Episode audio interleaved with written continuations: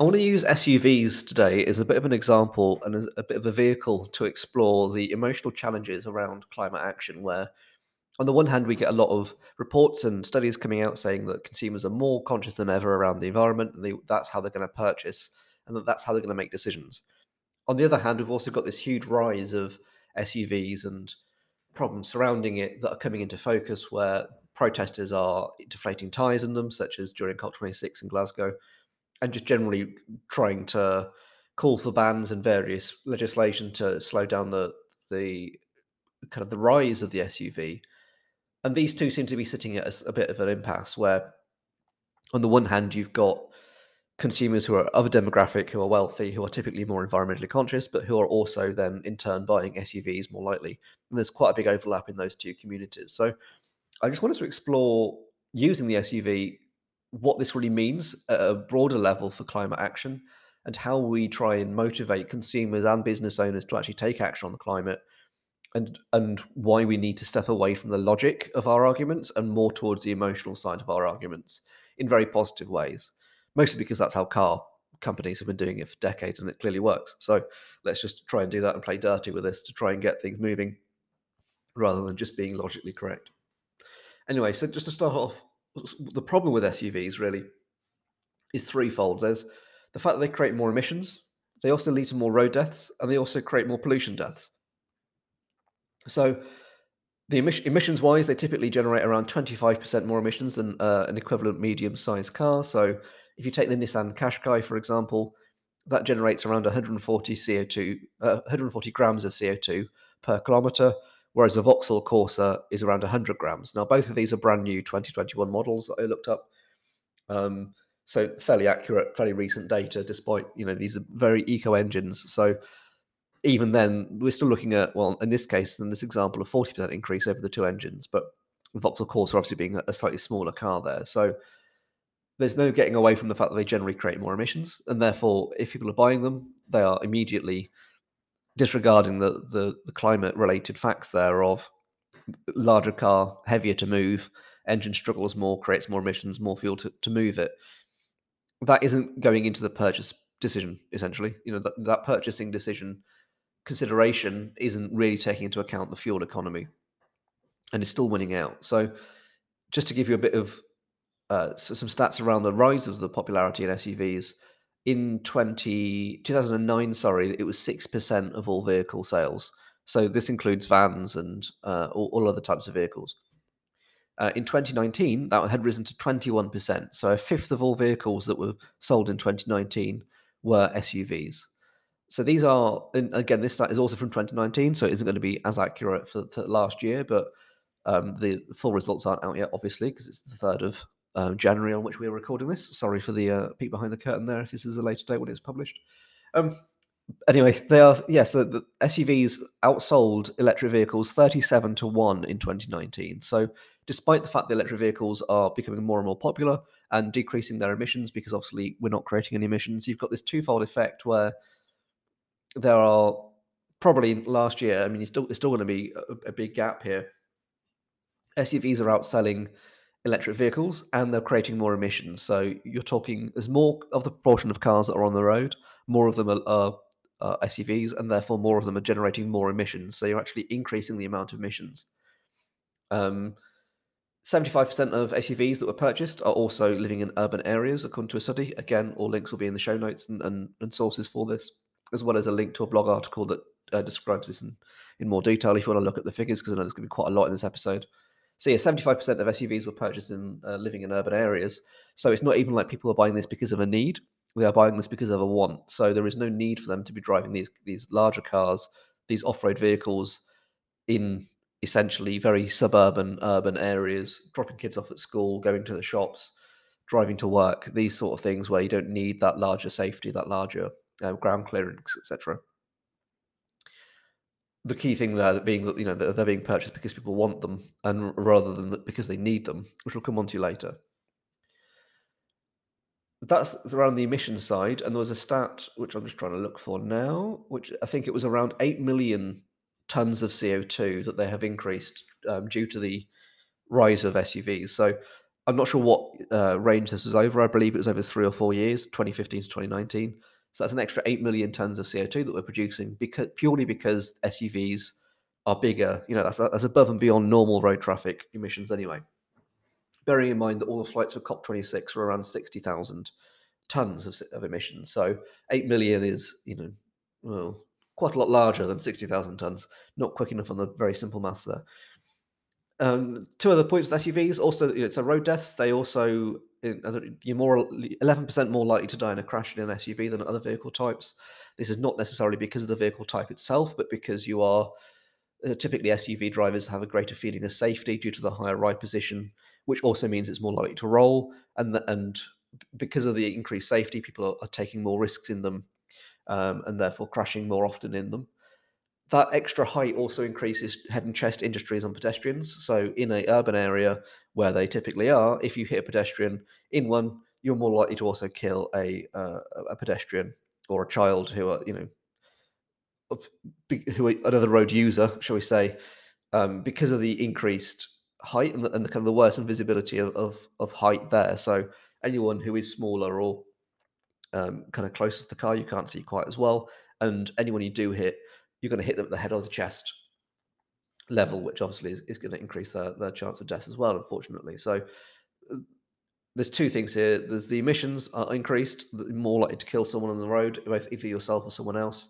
And then also the third one that ties into both of those is increased pollution death. So because they're generating more CO2 emissions, that's also increasing more air pollution in urban areas, and that leads to higher deaths. And there's been a few studies that have come out claiming around 40,000 people a year in the UK die from air-polluted-related complications, which is around 110 people per day. So it's not an insignificant number at all in terms of the amount of urban pollution we're getting. And this is the benefit of electric vehicles, is it reduces CO2 emissions, but it also reduces air pollution in urban areas, and therefore it cleans things up a lot more.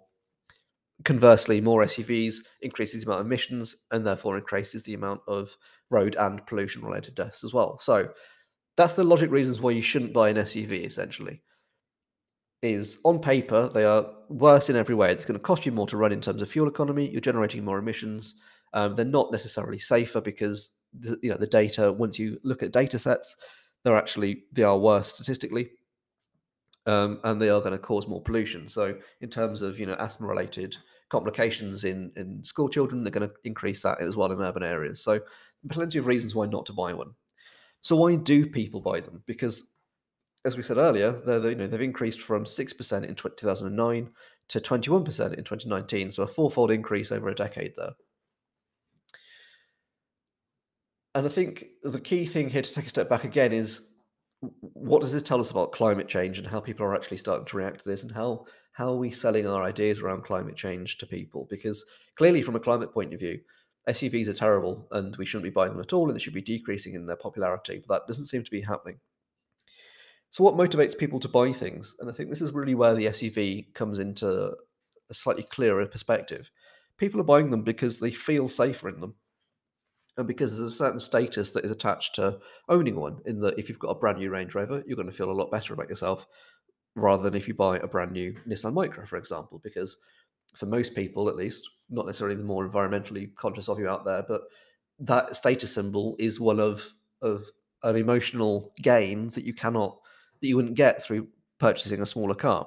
And even, you know, buying even a Nissan Leaf, it's going to be, or an electric vehicle that's that prestigious, that isn't enough. There's not an electric Range Rover out there at the minute, I don't believe. So people can only really buy the petrol versions.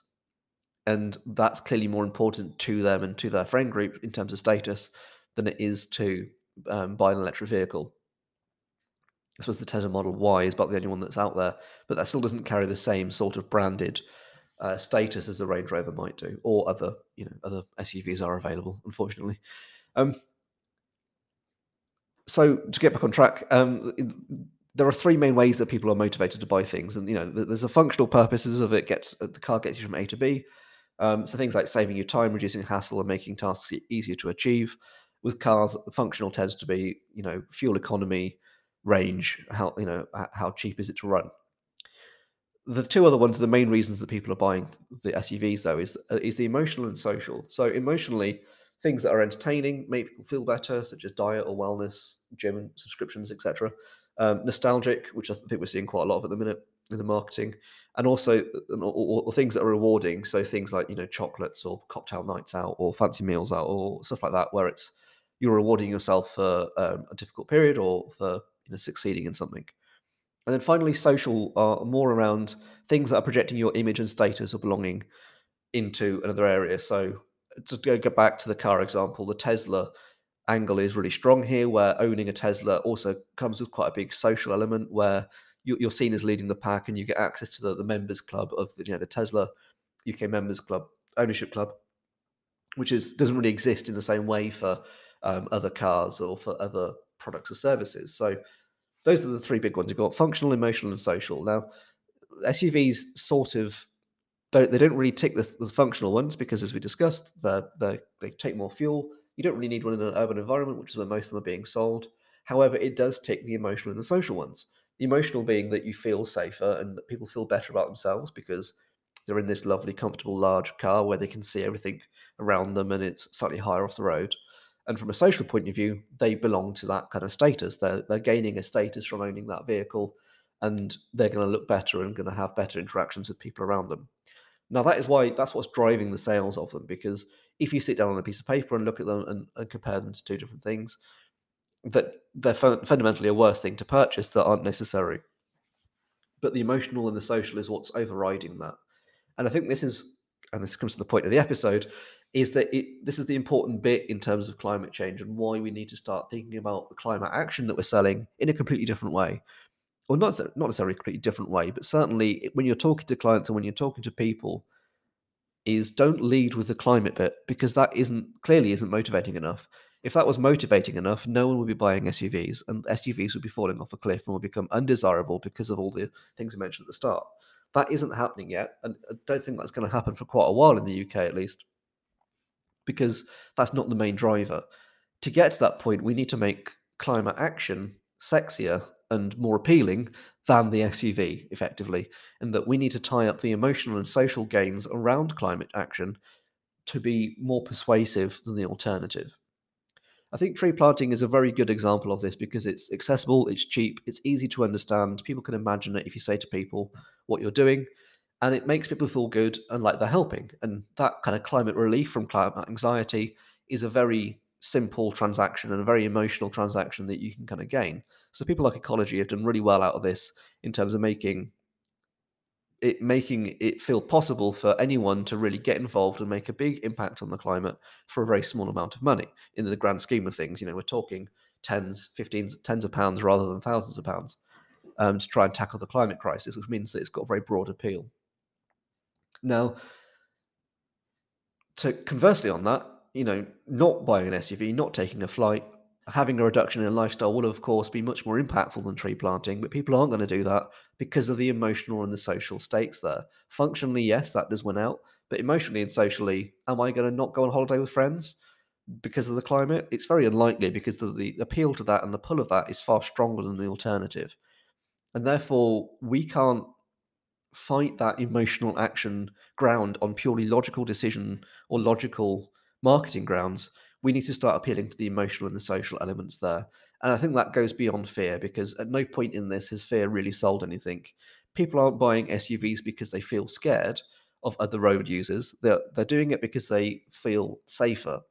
That might sound kind of confusing, but I think it's a very important distinction, because though it's very similar, there's not an active fear that is driving people towards SUVs.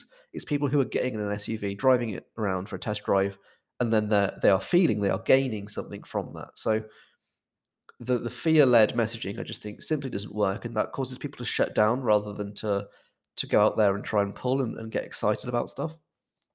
So really, when we're talking about climate action, and there's no specifics here I want to tie into, but I think just broadly about when we're thinking about products that we're trying to sell or services we're trying to sell to people that are environmentally beneficial and that even change in people's lives that is environmentally beneficial, it needs to be focused on what are they emotionally gaining and what are they gaining socially as well.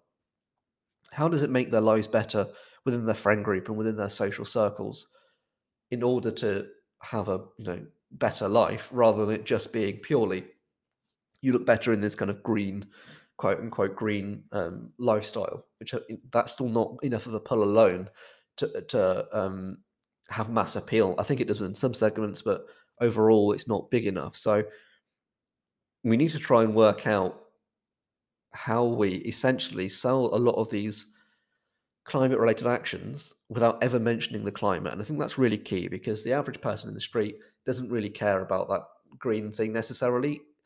Sorry, let me rephrase that. Doesn't care as much about that as other things in their life. It will certainly appear on a survey when they're making decisions, or when they're thinking, you know, does being green mean something to you? They'll probably tick yes, because in a survey there's a natural bias to appearing good there. When it comes to the crunch point and the actual taking action and making that decision, that is going to be second, third, fourth down the list, with the first two or three being that emotional, being that social benefit gain, and that the climate thing there isn't going to be as relevant to them as it is for everyone else. So I think really what we need to summarize the point in this episode is that SUVs are factually, you know, they cost people more, they increase risk to their health, and they generate more emissions, and they're bad for the environment and all of this bad stuff. However, their popularity is still increasing because they make people feel good. That is the ultimate summary of it, is that people get in one, they feel great, and therefore they want to buy one, and therefore they do. All the logic in the world doesn't necessarily work against that with most people. It will do for some segments, but for most people, that feeling good is what is winning the emotional purchasing decision. Rather than working against that, we need to adopt a similar strategy around climate action and make sure that we are providing more compelling alternatives to these people to make sure that they are then making action and that they are bringing themselves to these solutions and these products without working against them. Bit of a longer episode today, but this is one that's been in the tank, as it were, for quite a while, because I've been thinking this over. SUVs are a really interesting summary of the, I think, the wider climate problem, where a lot of the marketing I see is still focusing on the logic of climate action rather than of the emotional and the social benefits of it. So I think we need to move away from that and really use these strategies of marketing and success that clearly have worked for these car companies for decades now, and use it to our advantage rather than to their advantage. Any thoughts or questions on this, please do email me at adam@small99.co.uk or hit me up on LinkedIn. Always keen to hear thoughts on how we can take this further and keep accelerating. And I apologise for all of the car-based puns in this episode. Thank you, and see you next time.